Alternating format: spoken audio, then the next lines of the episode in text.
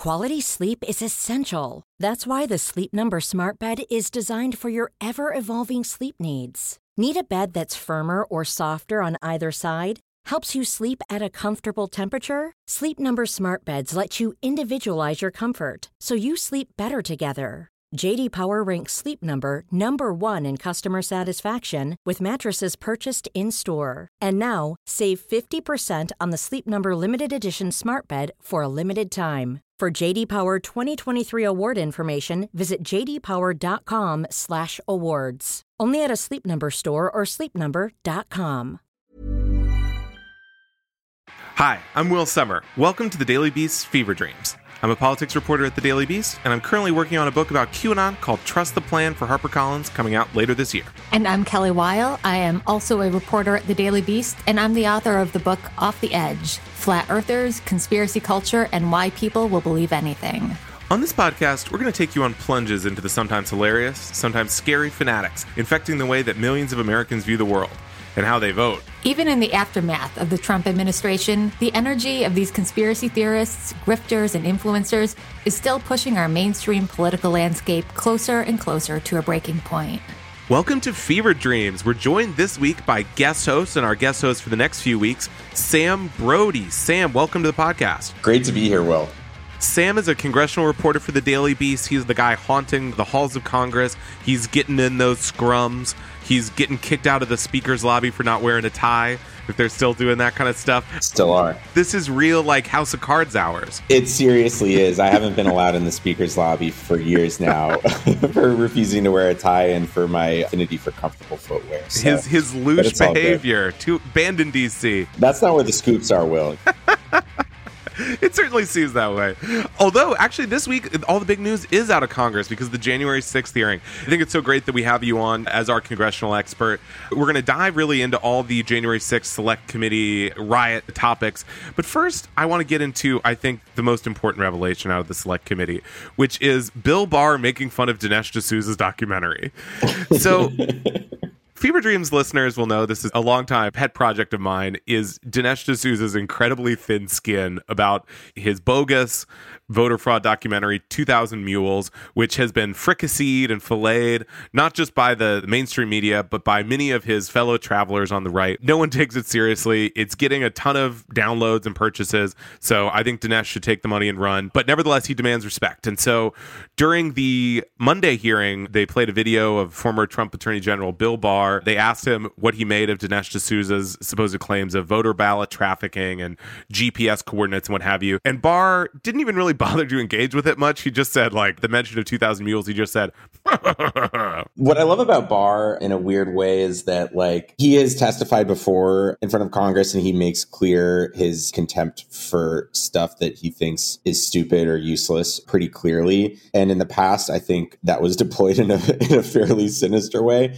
It's fun to see those considerable powers turned on Dinesh D'Souza because this is like just that little glimpse. It's like, yeah, man, Bill Barr does not think highly of Dinesh D'Souza, and it's just the tone of that laugh that completely gets it. Yeah, I mean, I think what we're looking at here is the divide between these kind of like skilled old Republican hands, like Bill Barr involved in all these these uh, getting all the people involved in Iran Contra off stuff like this, and then these significantly less competent new generation. And so he's like, these new guys can't do it. You don't make a whole kind of bumbled documentary. So Dinesh sent a couple just absolutely fuming tweets about Bill Barr, and, and maybe I shouldn't say a couple because there were a ton. And let's see if you can notice the theme. Bill Barr is the stereotypical small town sheriff, overweight and largely immobile. okay. and then he calls him Fatso. okay. Moving on. What do you say, Bill? He challenges him to a debate and he says, Do you dare back up your belly laughs? he says, and now this one gets almost like a little like if I was a psychologist, I think I could have quite a few billable hours with Dinesh on this one. I've been thinking about Bill Barr's sycophantic laughter before the Democrats, and it reminds me of fat boys in my school in India who were always laughing. I suspect the reason was twofold. One, they couldn't fight. And two, they couldn't run. Now, there's a lot going on there. I mean, He's getting real. This is like a lot of anger over a couple scoffs. Is Dinesh, is he a sort of serial self retweeter? Yes, you're seeing here in the documents. I can see here that he has retweeted all of his own tweets about Bill Barr. Yeah, there's a lot of weird stuff going on here. Do we think that like Dinesh had like a really bad experience as a child with these like with these laughing fat Bill Barr, Indian yeah, Bill Barr, this cabal of fat bullies in his elementary school. He's definitely, I think, bringing a lot to the table here, a lot of baggage, perhaps. It should have been a great day for Dinesh. Donald Trump put out like a 15 page document, essentially based entirely on 2,000 Mules, saying the election was stolen, all this stuff. And yet, the quest for legitimacy for 2,000 Mules continues. If I had to guess, there's going to be, I think, next year, kind of a an attempt to get 2,000 Mules an Oscar for a documentary. I think, and then maybe Dinesh will be real mad about that. I think there's a lot of ways that we can continue seeking respectability for 2,000 Mules. Yeah. Well, I should say, I don't know if this is something that's that's happening or people have noticed, but I went to a Trump rally like two months ago in North Carolina. And like, you know how they play like all kinds of, if you go to a Trump rally, like there's just like six hours of programming beforehand of just various speakers, but they play a lot of stuff on the like huge video screens that are at the rally. And they, they played like a really long trailer for 2000 Mules at the rally. And I couldn't really tell if people were paying attention. It was heavily hyped as an event. So Oscar bait potentially, but to your point, well, there's a there was at least 2,000 people at that rally who might have been paying attention to the trailer. Well, just closing out 2000 Mules here, I think what's going on here is 2000 Mules, I think, has been pretty successful among the Republican grassroots. But what it needs is this sort of buy off from the Republican elites. And the reason for that is because the people watching 2000 Mules aren't going to be like, all right, well, let me take a look at this GPS geofencing data here.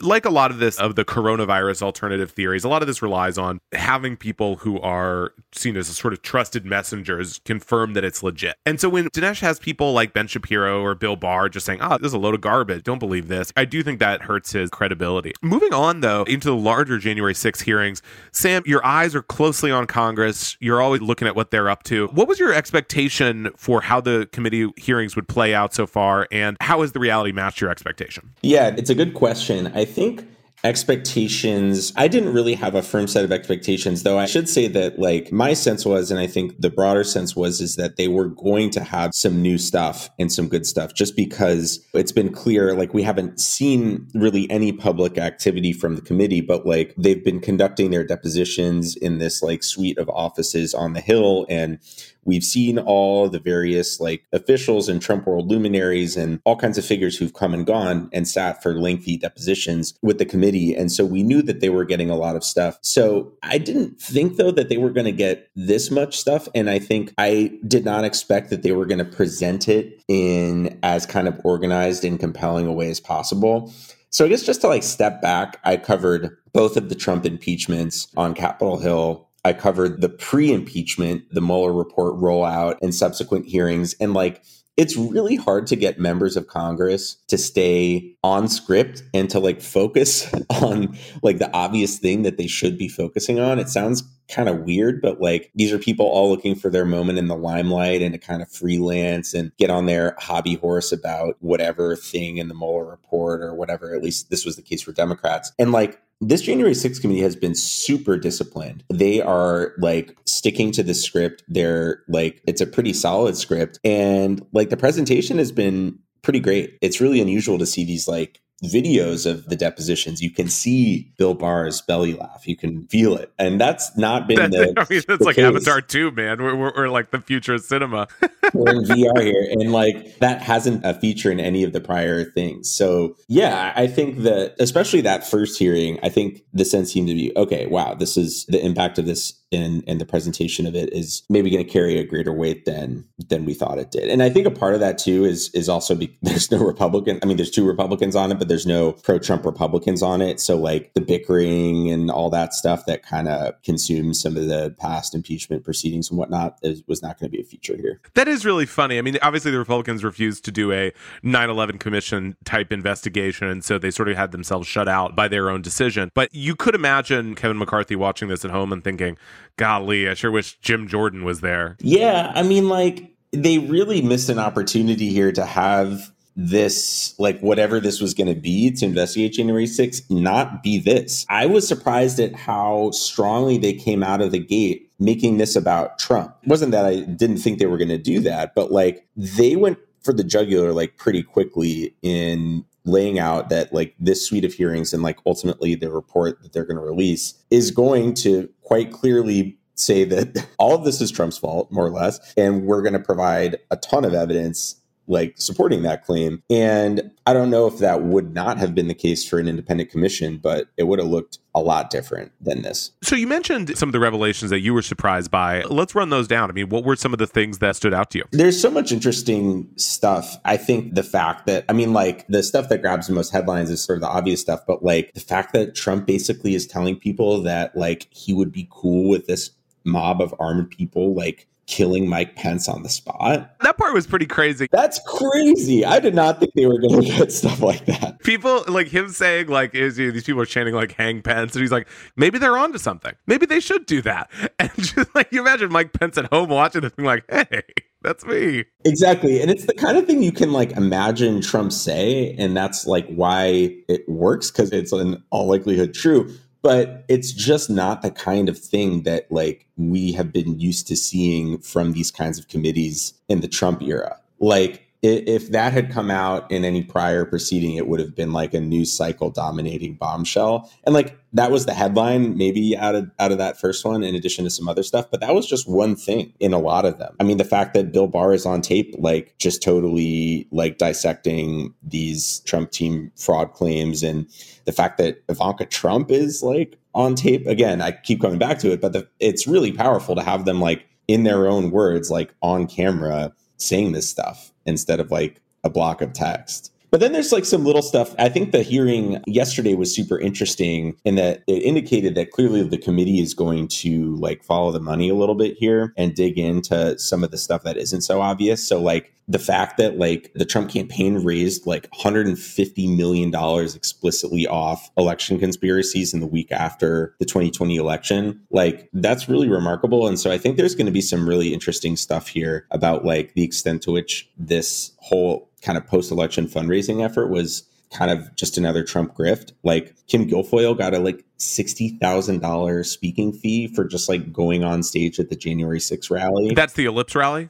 Yeah, the Ellipse rally. That's crazy. Yeah, it's nuts. And like, so I, to the extent they might have more stuff like that, I mean, that alone is really interesting and sort of like puts a whole new like adds a whole nother dimension to this that ultimately could be really powerful like the wall street journal kind of like did their wall street journal thing but like the tone of their editorial was like trump sort of betrayed his supporters and well now if you've got all this evidence like yeah actually not only that but like they fleeced all these people to get, give people like Kim Guilfoyle $60,000 speaking fee. Like that's the kind of thing that like maybe it builds up and actually could somewhat damage Trump's reputation in the party. So, on to some of the revelations about other Trump world characters. There was a lot of mentions of pardons, that, which I found interesting among this idea of various members of Congress asking Trump for pardons. And then my favorite part was Sean Hannity suggesting that he sort of smooth things over, Trump smooth things over with Democrats by pardoning Hunter Biden. I didn't have that on my bingo card.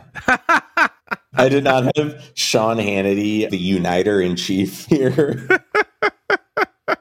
also, there's just like a that's like a Russian nesting doll of stuff here. Like, pardon Hunter Biden for what? Oh, they're like, we are willing to waive his behavior on the laptop. And I mean, it's like, just liberals upset about this, just read Gateway Pundit, you'll get it. Right, exactly. Just like blanket pardon for Hunter Biden on stuff like the lap. For crimes. yeah. But I love that's where Hannity's head was at. Just like, yes, I believe that Hunter Biden did some crimes, but we got to give him the pass because of unity or something as an olive branch to the Biden family. Going forward, I mean, what can we anticipate coming out of the select committee in the future meetings? And what are some questions you're hoping get answered? Yeah, I think they're going to go into like some interesting stuff around like, so for example, there was a story that came out in the Washington Post today that I think basically a lot of it probably came from the committee. I don't know that for sure, but like basically laying out like how Trump, like how far Trump was willing to go to use like the Department of Justice to pursue these election fraud claims and like actually try to stop the certification of Joe Biden's victory. Like that's really interesting stuff. And I think could have an impact on like kind of what the ultimate question here is. And I think the one that's the least clear, which is like, does the committee issue some kind of set of recommendations about whether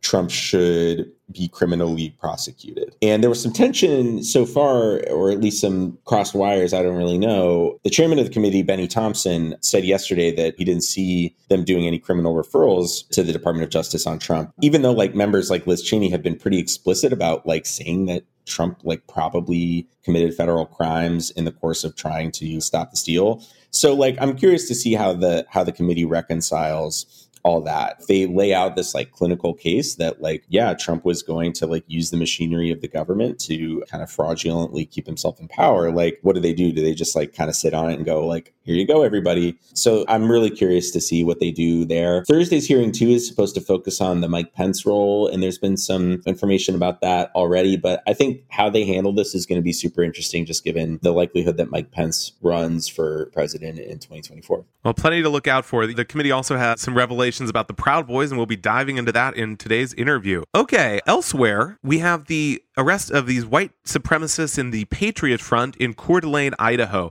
I have to say, this was very pleasing video to look at all these guys in the, the khakis, kind of the classic Charlottesville white supremacist look. Sam, did you have a chance to see this video? I did, yeah. I have some questions for you about it. Can we go right into it? Yeah, let's dive in. What's the sartorial evolution here? What are the through lines that you sense from from Charlottesville to this in terms yeah, that, of the fashion. That's a great point. So this kind of dovetails with what I'm seeing, even from some, I don't know, relatively credible figures on the right who are assuming that these arrests were, oh, this is a false flag, this is the FBI, whatever. So just set this up for folks. Over the weekend in Coeur d'Alene, Idaho, which has its own unfortunate history as sort of being seen as a, a popular like white supremacist uh, redoubt, outside of their Pride March, U-Hauls full of members of this white supremacist group called the Patriot Front. The cops pulled them over and arrested them. 31 guys guys were arrested on conspiracy to riot. Now, the Patriot Front is a offshoot of a group that was in Charlottesville, Vanguard America. Now, Vanguard America kind of fell apart after James Alex Fields was photographed, who was the Charlottesville driver who fatally killed someone. He was a member of their group or was holding shields with them. And so they sort of collapsed. They were remade as Patriot Front. And so these guys, they travel around and they often do these. It's unclear what they were planning in Idaho, but they, they kind of travel around the country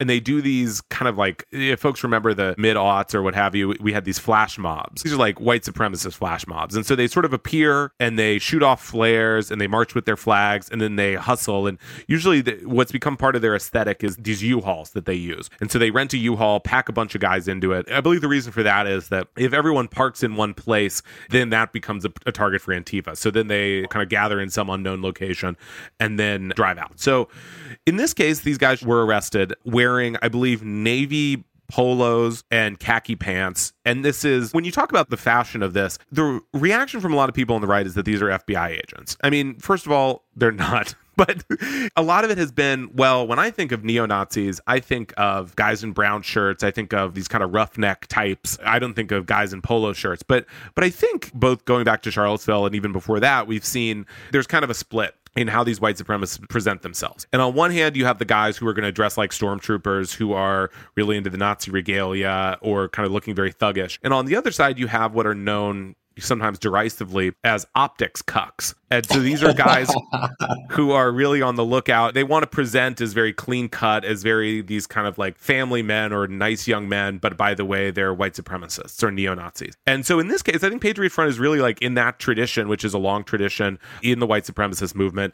And certainly, like like I said, I mean, you look at the people in Charlottesville; they were wearing khakis and button down shirts. These guys were too. That's super interesting. Respectability cucks. Exactly, exactly. We've talked on this podcast about Nick Fuentes, this white nationalist leader. I mean, this is a guy who wears a suit seemingly seemingly every day of his life. This idea that I don't know, like the only like white supremacists are, are in biker gangs or something, I think is obviously not the case. But sort of getting into this idea that there has been this reaction, I think, from a lot of just regular conservatives that this is somehow an FBI front, which is certainly, I would say, a convenient thing to say. If you want to suggest that there isn't a white supremacist threat in the country, the cops in Coeur d'Alene have said that obviously no, these people were not FBI agents and they've released their names and their photos. And so I don't expect that to really put down the idea that this was a, a false flag flag operation, but I think it disproves it. Well, like if they had shown up looking like biker neo Nazis out of like central casting, wouldn't that even be more conspicuous? Like, oh, these FBI guys, like they're coming in and they just like went to Hot Topic and like decided to like dress up as neo Nazis. To me, that's so ridiculous because you could just spin it however many different ways you want to.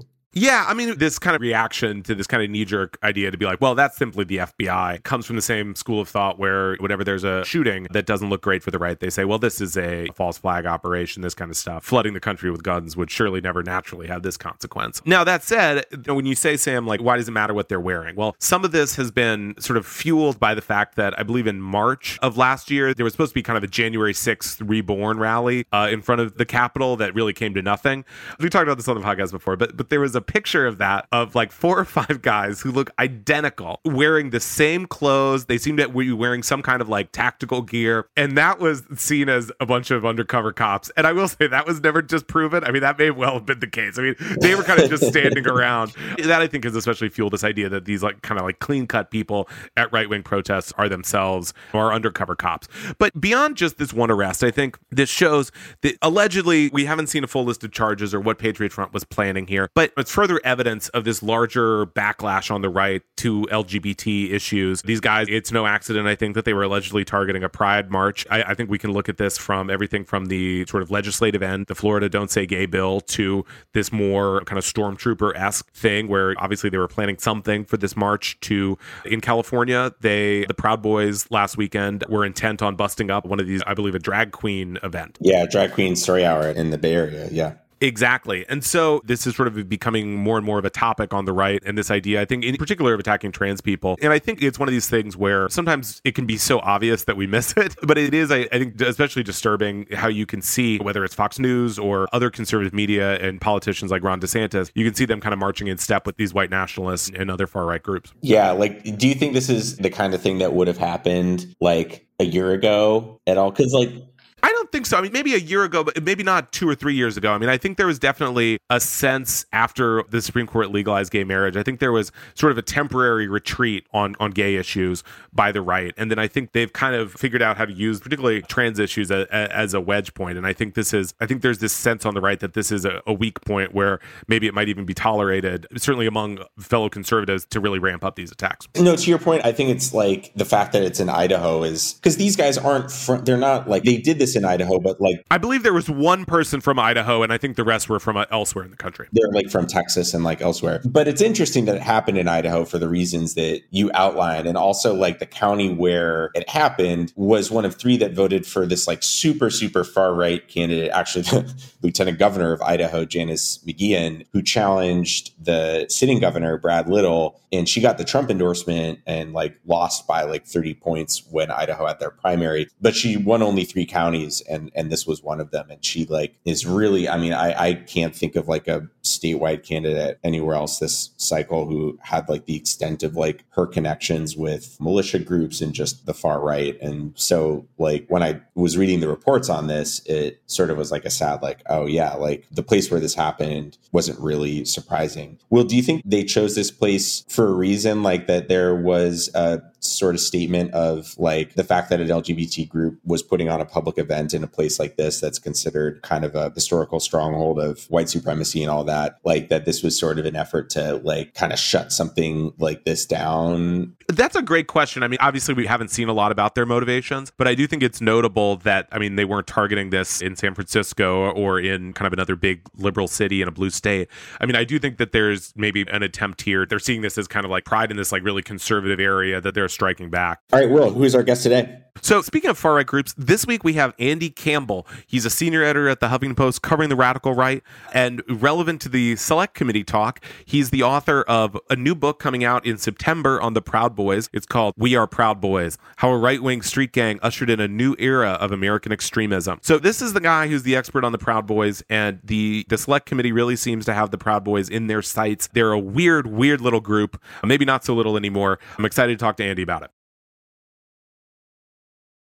Fever Dreams, like all Daily Beast journalism, exists because of the generous support of our subscribers, the people who pay for access to Daily Beast reporting and who are, quite frankly, our favorite people on the face of the planet. Want to get in on all the action? Join now and get unlimited access to Beast reporting, exclusive ad free newsletters, and our undying appreciation. Head to feverdreams.thedailybeast.com to sign up. Millions of people have lost weight with personalized plans from Noom, like Evan, who can't stand salads and still lost 50 pounds. Salads, generally, for most people, are the easy button, right? For me, that wasn't an option. I never really was a salad guy. That's just not who I am. But Noom worked for me. Get your personalized plan today at Noom.com. Real Noom user compensated to provide their story. In four weeks, the typical Noom user can expect to lose one to two pounds per week. Individual results may vary.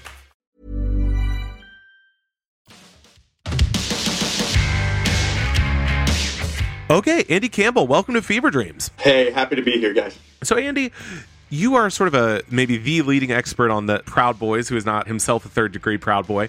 The January 6th, the first hearing in particular, was really the Proud Boys were front and center. So I think for a lot of people, this was sort of the first taste they were getting of the Proud Boys. Right. It's interesting you say that because I think not only are people just getting a taste of the Proud Boys after not only the January 6 hearings, but their sedition charges. I really think that a lot of people, maybe even the committee members themselves, don't have a full grasp of what the revelations from the January 6 Proud Boys indictment sort of brought to the table. And that is that a year after January 6 insurrection, we learn that Enrique Tarrio, leader of the Proud Boys, was holding on December 30th, well before January 6th, a document titled 1776 Returns, which was a plan to storm multiple buildings at the Capitol. So that was the first time that we had heard that there was a plan prior to Trump's speech at the Ellipse on January 6th. That there was a plan in place to storm the Capitol. Some Oath Keepers and Proud Boys had sort of mentioned, like, oh, what if we storm it on their private chats? We knew that the Proud Boys were planning to get violent and they were planning January 6th as their big day for Trump, right? But we didn't know until that document came down that there was an, a plan in place. And as soon as that came down, as soon as that evidence came out, all of us extremism reporters knew they're going to be, get sedition charges. This is a huge deal. And every single time a court document mentions now that planning document from December 30th, it's treated as if it's news because people are like, holy crap, you're telling me that there's direct planning in place for the storming of the Capitol. And turns out it's true. And the Proud Boys have now gone from bumbling street gang who's been committing violence in the American streets for the last six years or so to outsized role in the insurrection and now to architects. For those of us who have been following this closely, I mean, and I feel like the committee didn't quite say this in the, in the first one, maybe they will later. I mean, I think if you look at what happened on January 6th, it seems as though the Proud Boys decided, well, there's going to be all these angry people there, but we need someone who's kind of the spark to start the riot, and we're going to be that spark. Right. And that's how the Proud Boys lend themselves to any situation. I mean, in my book, one of the main arguments, I mean, uh, my book is a number of things. It is one, a sort of primer for the general public on how to talk about any of these things like we do in our extremism reporting circles. It talks about Antifa, talks about how the Proud Boys mollify law enforcement in the media and how they've inserted themselves in the GOP. But it also shows that the playbook that they leave behind and the threat going forward beyond January 6th is that they have so normalized political violence today that you have people in football pads and surplus military gear showing up at school board meetings and abortion rallies and now pride events. And this is something we're going to see over and over again. And that's largely due to the Proud Boys. They showed that if you present yourself as an extremist group that says, hey, if you tell us, if you mobilize us, or if you grieve about something on Fox News, we're going to go show up there with football helmets, pepper spray, and batons. They've shown that the GOP responds well to that. And so now all kinds of extremist groups are doing that. The scariest part about the Proud Boys going forward beyond just January 6th to me is that we are going to see weapons and fighting at every civic event now. It's not just Trump rallies, it's every single civic event going forward and that's scary. So, for folks who have not been paying super close attention to the Proud Boys, or, or, people who the first they were hearing of them was this select committee hearing, let's do Proud Boys 101. Who are these guys? How do they operate? Where did they come from? And what's with the name? Right. Well, the Proud Boys are a are basically the manifestation of a right wing podcaster and media mogul named Gavin McInnes, who founded, who was a co founder of Vice Media. And in the early aughts, he sort of brought this misogynist, gross misogyny to the media space in a way that was palatable for young audiences. And for example, one thing he wrote, I think in 2006, early aughts, the Vice Guide to Getting Chicks. It is basically just a primer on getting away with date rape. And these were the kinds of sort of disgusting content that was profitable among young people because it flew in the face of sort of like mainstream media. And also, that was the thing of the times. I mean, misogyny in media was huge. And so Gavin was sort of pushed out over time from Vice as they became more popular and became beholden to advertisers and investors. Gavin's voice was no longer seen as something that was sellable. And so he leaves Vice sort of hostily and starts his own show called The Gavin McInnes Show on Compound Media. And through that show, he spells out on the very first episode of his show his sort of mantra for what his show is going to be, and that is I want to cater to nationalists, misogynists. I want to, quote, venerate the housewife and keep women at home. And I want to violently oppose anyone else. And of course, there were a lot of shock jocks that around that time that, that had a similar sort of devil may care attitude. But where Gavin was different was he took that audience and he told them over and over, I want you to go and fight the opposition. So he essentially turned his audience into a gang. Now, the Proud Boys name comes from, and this is actually, you've heard it here first, this is one of the openings of my book. It came while he was at a recital for two of his children at a school in Williamsburg, Brooklyn, and he was watching as a young kid who he assumed was Puerto Rican. I'm not sure if that's true. Maybe a 12 year old boy gets up and sings this song from the Aladdin musical called Proud of Your Boy. Proud of Your Boy, he said on his show, was, quote, the gayest fucking song. He spent half a show making fun of this little 12 year old boy. And then Proud of Your Boy became sort of a joke calling card among him and his audience. So they would call in, and instead of saying the age old radio line, hey, first time caller, long time listener, they would say, proud of your boy when they joined the call. And so this became a sort of joke mantra. And as he created this gang through his show, he decided to name them the Proud Boys. Now, fast forward a couple years, he, throughout their early career, he made it a rule that to move ahead in the Proud Boys, you had to commit significant acts of violence for the cause. And that cause was GOP grievances and Trump. And so what we saw as extremism reporters over the years was that January 6th was the culmination of something that had been happening over and over at the hands of the Proud Boys over the past few years, which is that any GOP grievance, we're going to get out there in the street, we're going to fight it. They have been attacking leftist protesters throughout Trump's career, and every time Trump would point a finger at Antifa or BLM, Proud Boys would host an event at which Antifa and BLM would show up, and then they would brawl it out. So January 6th comes around, and this is just another GOP grievance. The, the current one being the election of Joe Biden, and the Proud Boys were ready to jump into action for Trump because of his grievance. Now, it wasn't until much later that we learned that they had a direct plot in their hands to storm the Capitol and other buildings in D.C. But we knew going into it that these guys were gearing up for January 6th as one of their big events in the name of Trump. Andy, this is Sam. Good to good to have you on. I guess like I'm curious like how you would sort of like describe what the Proud Boys are now. I know you use the term like street gang, and that definitely seems to comport with like what their recent history has been. But in reading some of the recent like stories about them, like I'm intrigued particularly by like these reports of their efforts to kind of like infiltrate formal like political organizations, like that New York Times story on their efforts to get inside the Miami Dade Republican Party. So like I guess right at this juncture,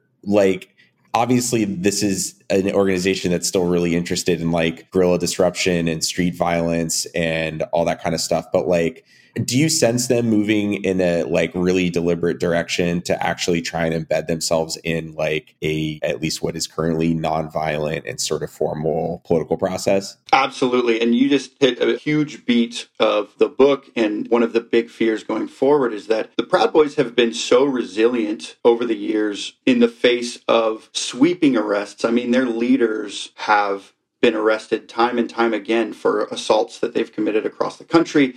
There was an attack outside a GOP club event in Manhattan in 2018 that sent a number of their people to prison, some of which are still there for that. It also led their founder, Gavin McInnes, to quote unquote step down in some sort of effort to alleviate their sentences, is how he described it. But despite their arrests of high caliber characters, despite being involved in every major act of street level extremism since Trump took office, including Unite the Right in Charlottesville, these guys have stuck around where other extremist groups have sort of dissolved. But the way that they legitimize themselves is threefold. It's through the infiltration and mollification of the press, the law enforcement at their events, and especially their infiltrations of the GOP and mainstream politics. And so not only did they have and continue to have strong support from Trump's inner circle of politicians, but they are running for office this year and in the next election. In my book, I write about and will and a number of other extremism reporters have reported over the years,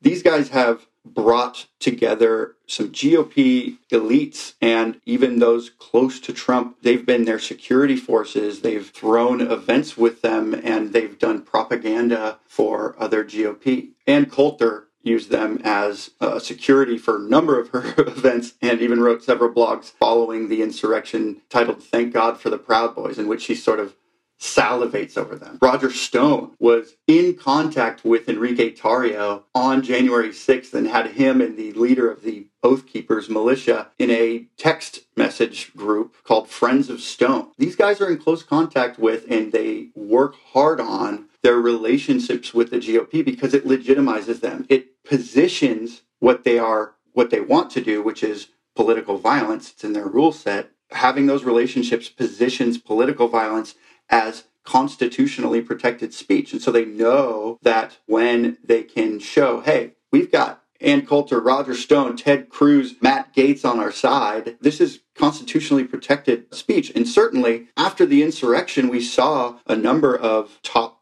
right wing pundits and politicians characterizing the insurrection as just that. They called it legitimate political discourse, which is ridiculous. I mean, but this is how the Proud Boys have normalized themselves and stayed resilient. And so going forward, yes, they are running for office all over the country in races big and small.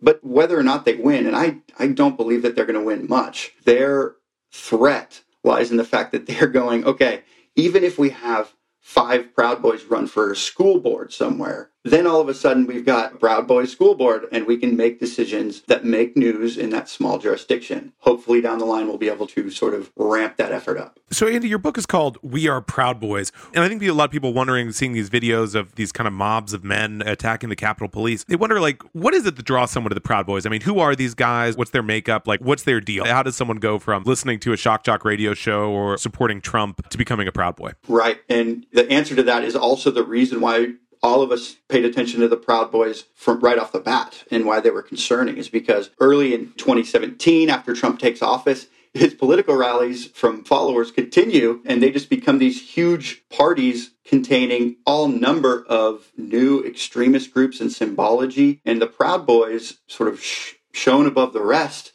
because here were these guys who weren't hiding behind the anonymity of their online spaces. They weren't hiding behind masks and sort of like capes and all this stuff. They had a uniform, they talked to the press, they gave their names, and they wanted to be lionized for the violence that they committed against the left. It's in their the way that they rank up is by committing violence for that group. And they have a number of other rituals that help them rank up, which we can go into as well if you want. But the Proud Boys promise to to new recruits is you are going to take that anger, that sort of MAGA anger that your racist uncle is spewing on Facebook. And not only are we going to lionize you for that, if you punch somebody, if you punch a commie, if you punch a leftist protester, an Antifa, a BLM, we are going to, your face is going to be plastered across conservative media. You're going to be a hero.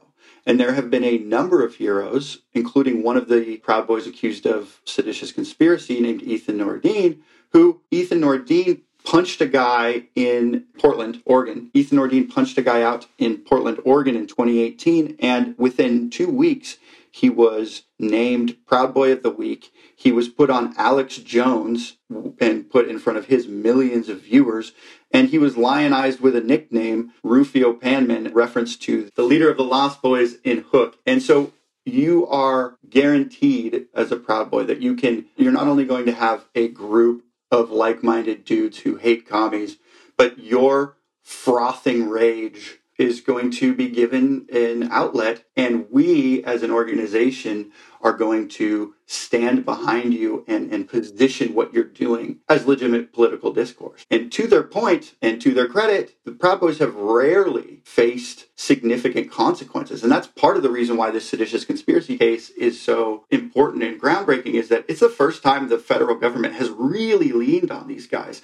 An outgoing Department of Homeland Security official following January 6th told the Times that, oh, we thought that they were just a drinking club of sort of like Knights of Columbus, which is exactly how Gavin McInnes wants to project the Proud Boys name because, again, he wants what they're doing, which is violence, political violence. He wants that to look legitimized. And so he characterizes them as a Knights of Columbus style group, that a fraternal boys organization that is reluctantly pulled into violence by leftists. Certainly that's not true, but it was such a convincing argument over the years and until the insurrection that even the Department of Homeland Security characterized them that way.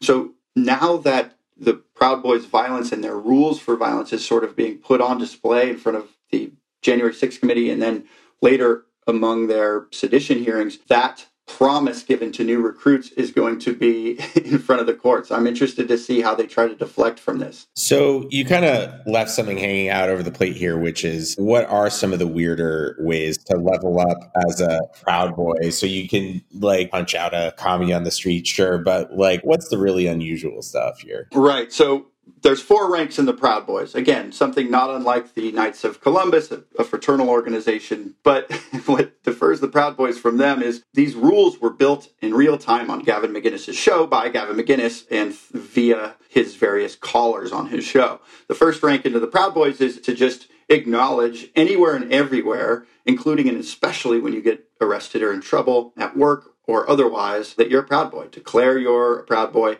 Take the oath I, and I hate to give the Proud Boys a clip of me doing this, but I'm going to do it anyway. I am a Western chauvinist, and I refuse to apologize for creating the modern world. You're a first degree Proud Boy now. Yeah, I guess I am. and uh, Roger Stone is also a first degree Proud Boy. And he's taken the oath.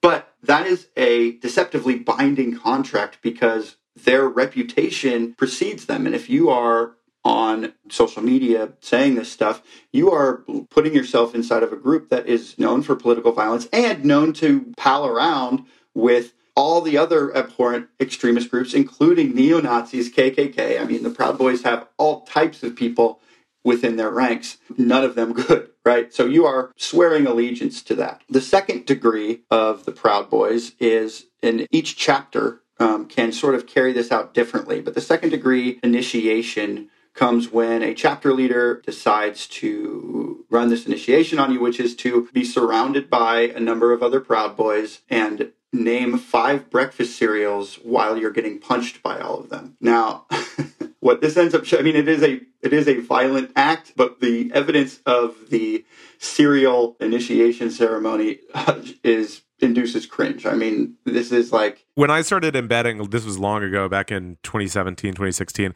I found a couple of these initiation videos because they would post them really openly on YouTube. I just embedded a couple, and it was just like instantly pulled offline because I mean they were just like, "Oh, this looks awful to outsiders." Oh, it's embarrassing. Lucky Charms cereal, raisin bran. You'll see them being surrounded by dudes with their pants half falling down and like holding cigarettes and American flags and like weak-willed punching each other while they like burble out raisin bran and Kix. I've also noticed, and this is worth noting, that all of the cereals they list out are C tier at best. I mean, we're talking Kix, raisin bran. Come on, man. Come on. But on top of that, if that wasn't embarrassing enough, the second degree requires you to adhere to something. And this is something, Will, that you reported on, one of the first people to report on this, I believe, which is the no wanks policy. And that is that you rarely, if ever, masturbate and you only do so when you're within a couple feet of a woman, which is terrifying and disgusting, or unless you're having sex. In this, it's called no wanks. Gavin McInnes swears by it, and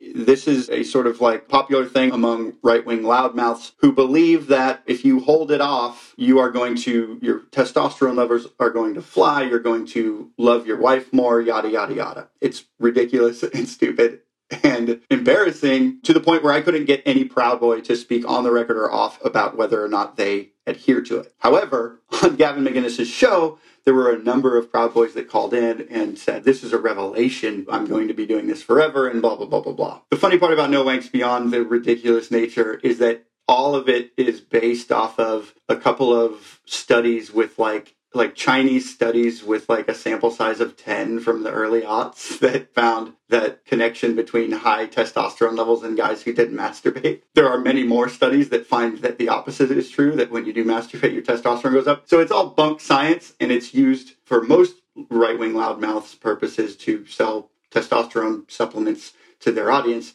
But for Gavin, it was a way of sort of being like, this helps you fight. This helps you pent up adrenaline and testosterone for when you go out there and fight. I, for one, am surprised that Gavin McInnes did not peer review his masturbation regimen. so, as we close it out here, Andy, if there's something in your book that hasn't been reported before, I mean, tell me one of the strangest things or one of the most interesting things you discovered about the Proud Boys while working on this book. We are Proud Boys. All right, I'll give you a tidbit. I'll give you There a we tidbit, go. but I'm not going to give you all of it. Okay, all right. You got to buy the book, folks. Coming out in September. You got to buy the book. One of the Proud Boys, their hyper litigious lawyer, his name's Jason Lee Van Dyke, has threatened all of us. I'm sure he's th- sent you a threatening email or two over the years. Is no longer affiliated technically with the Proud Boys, although there's evidence he owns some of their LLCs. Anyway, there's another guy who decided after this lawyer was just treating everyone like crap, he's been threatening people over the years. This other guy, who you can read about in the book, decides he's going to dedicate his life to fucking with Jason Van Dyke and the Proud Boys. And so he files all of these claims against the Texas State Bar where Jason, Lan- uh, where Jason Lee Van Dyke practices. There is a number of things that happen in between there, but the craziest thing and the most unresolved thing going forward that we're looking into is that that man who went after Jason Lee Van Dyke over the years, I was reaching out to him during my book writing process to get an interview with him. He was found in his apartment stabbed to death in the neck. I won't be talking to him. That case is unresolved. I have no evidence that Jason Lee Van Dyke or the Proud Boys are to blame, but it'll be interesting to see if they get some knocks on their doors with that. Yes, that was the Thomas Retzlaff murder. And Retzlaff, a guy with a lot of enemies, should be interested to see how that story shakes out. Well, Andy Campbell, the book is called We Are Proud Boys. It's coming out in September. The publication date got pushed up because the American people were watching the select hearing and people want to know what's going on with the Proud Boys. Additionally, you are on Twitter at Andy B. Campbell, and Andy is just tweeting out great content, great reporting on both Proud Boys and other extremist groups. Andy, thank you so much for joining us. Hey, and thank you, and thank you for your work over the years, Will. Because if you and other Daily Beast reporters and my fiance and fellow extremism reporter Tess Owen hadn't done so much work, and if researchers and other anti-fascists hadn't done so much work, I, I wouldn't have been able to write this. You guys are the most cited people in my book, so I appreciate it. Yes, you are engaged to Tess Owen, who folks may remember from the Forgiato Blow MAGA rapper episode. yes, just two episodes ago. Well, I can only assume Forgiato will be performing or perhaps officiating your wedding. well, thank you so much, Andy, for joining us. Thanks, Will. Thanks, Andy.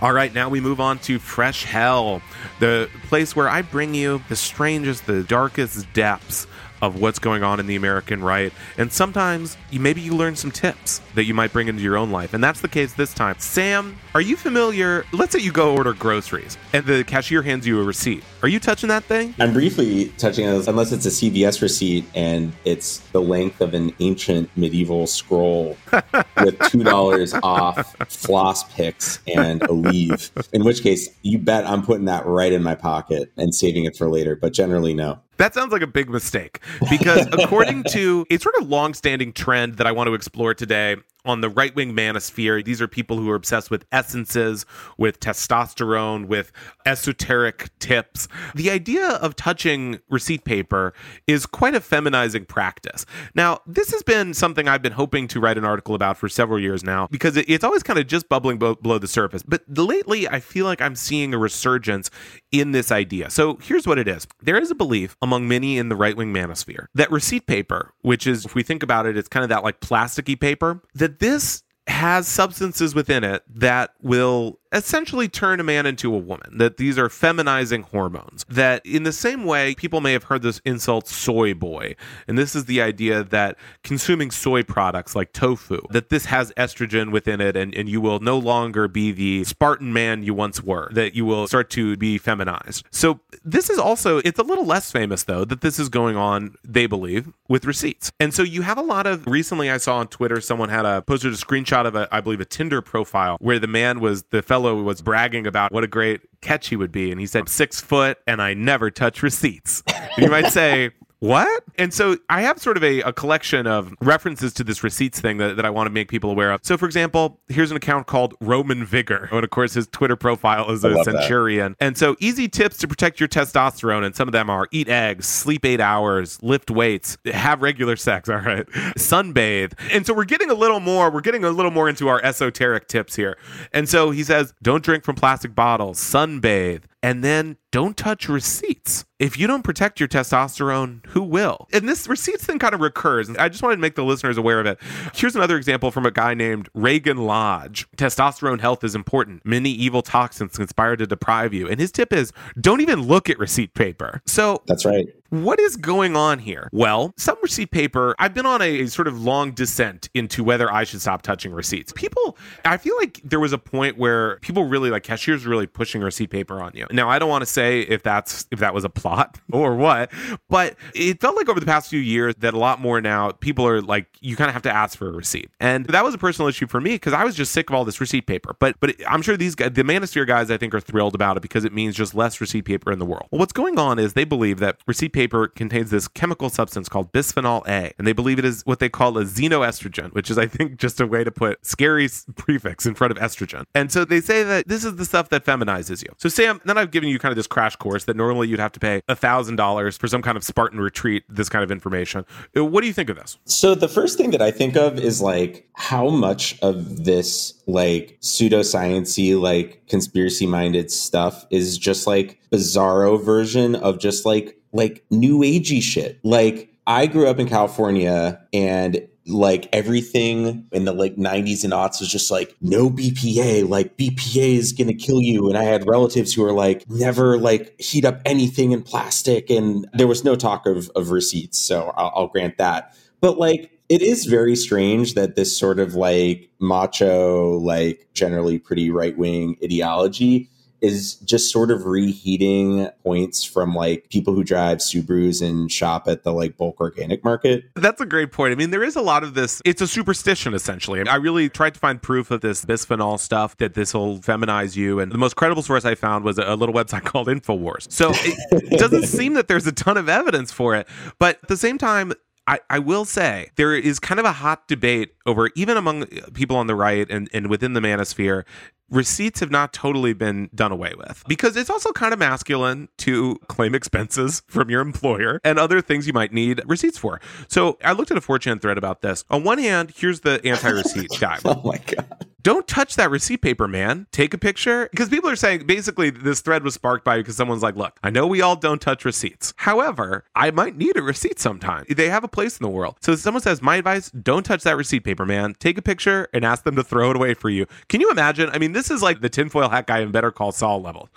And then he says, this shit is covered in xenoestrogens. And yeah, I also found a self identified groyper. This is the fat toad guy on Twitter and he says, I can't believe people really think. So he's kind of an ideological fellow traveler, these guys, but he disagrees. So he says, I can't believe people really think that touching a receipt for a few seconds will seriously affect their testosterone levels. Have fun being double charged for your apple cider vinegar vitamin K2 supplement. And then the, these expletives follow. So he's saying, look, I'm loading up on all my Manosphere gear. I'm getting my whey protein, etc. But I, I got to have my receipt for it. So this is sort of a, a lesser known divide in the Manosphere. And I think the larger picture is, Sam, I, I think you're right. I mean, this is our slide as a society into these new age beliefs. And I think it's reaction to modernity, the idea of receipts. They don't like it. They don't like the plasticky paper. And frankly, neither do I. Yeah. I think anybody who needs a is a reimbursement cuck and or a deals cuck. And I think it's look, the Romans didn't need to get reimbursed for anything. And so I think they're onto something. Just housing zinc and not even thinking about receipts. That's another problem is if you think about receipts.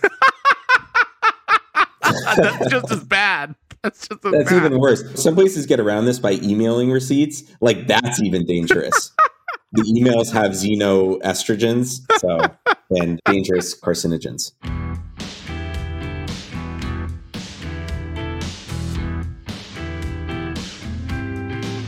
On that note, let's wrap up this episode of Fever Dreams from the Daily Beast. In future installments, we'll also be speaking to some amazing guests at the Daily Beast and beyond, from politics to popular culture. We hope you'll subscribe to us on your preferred podcast app and share the show on social media and at your family dinner table. If you'd like to follow us on Twitter, I'm at Will Sommer and Kelly is at Kelly Weill. That's W E I L L. Come say hi. This podcast is produced by Jesse Cannon with music by Brian DeMeglio. Thanks so much for listening, and we'll see you next time.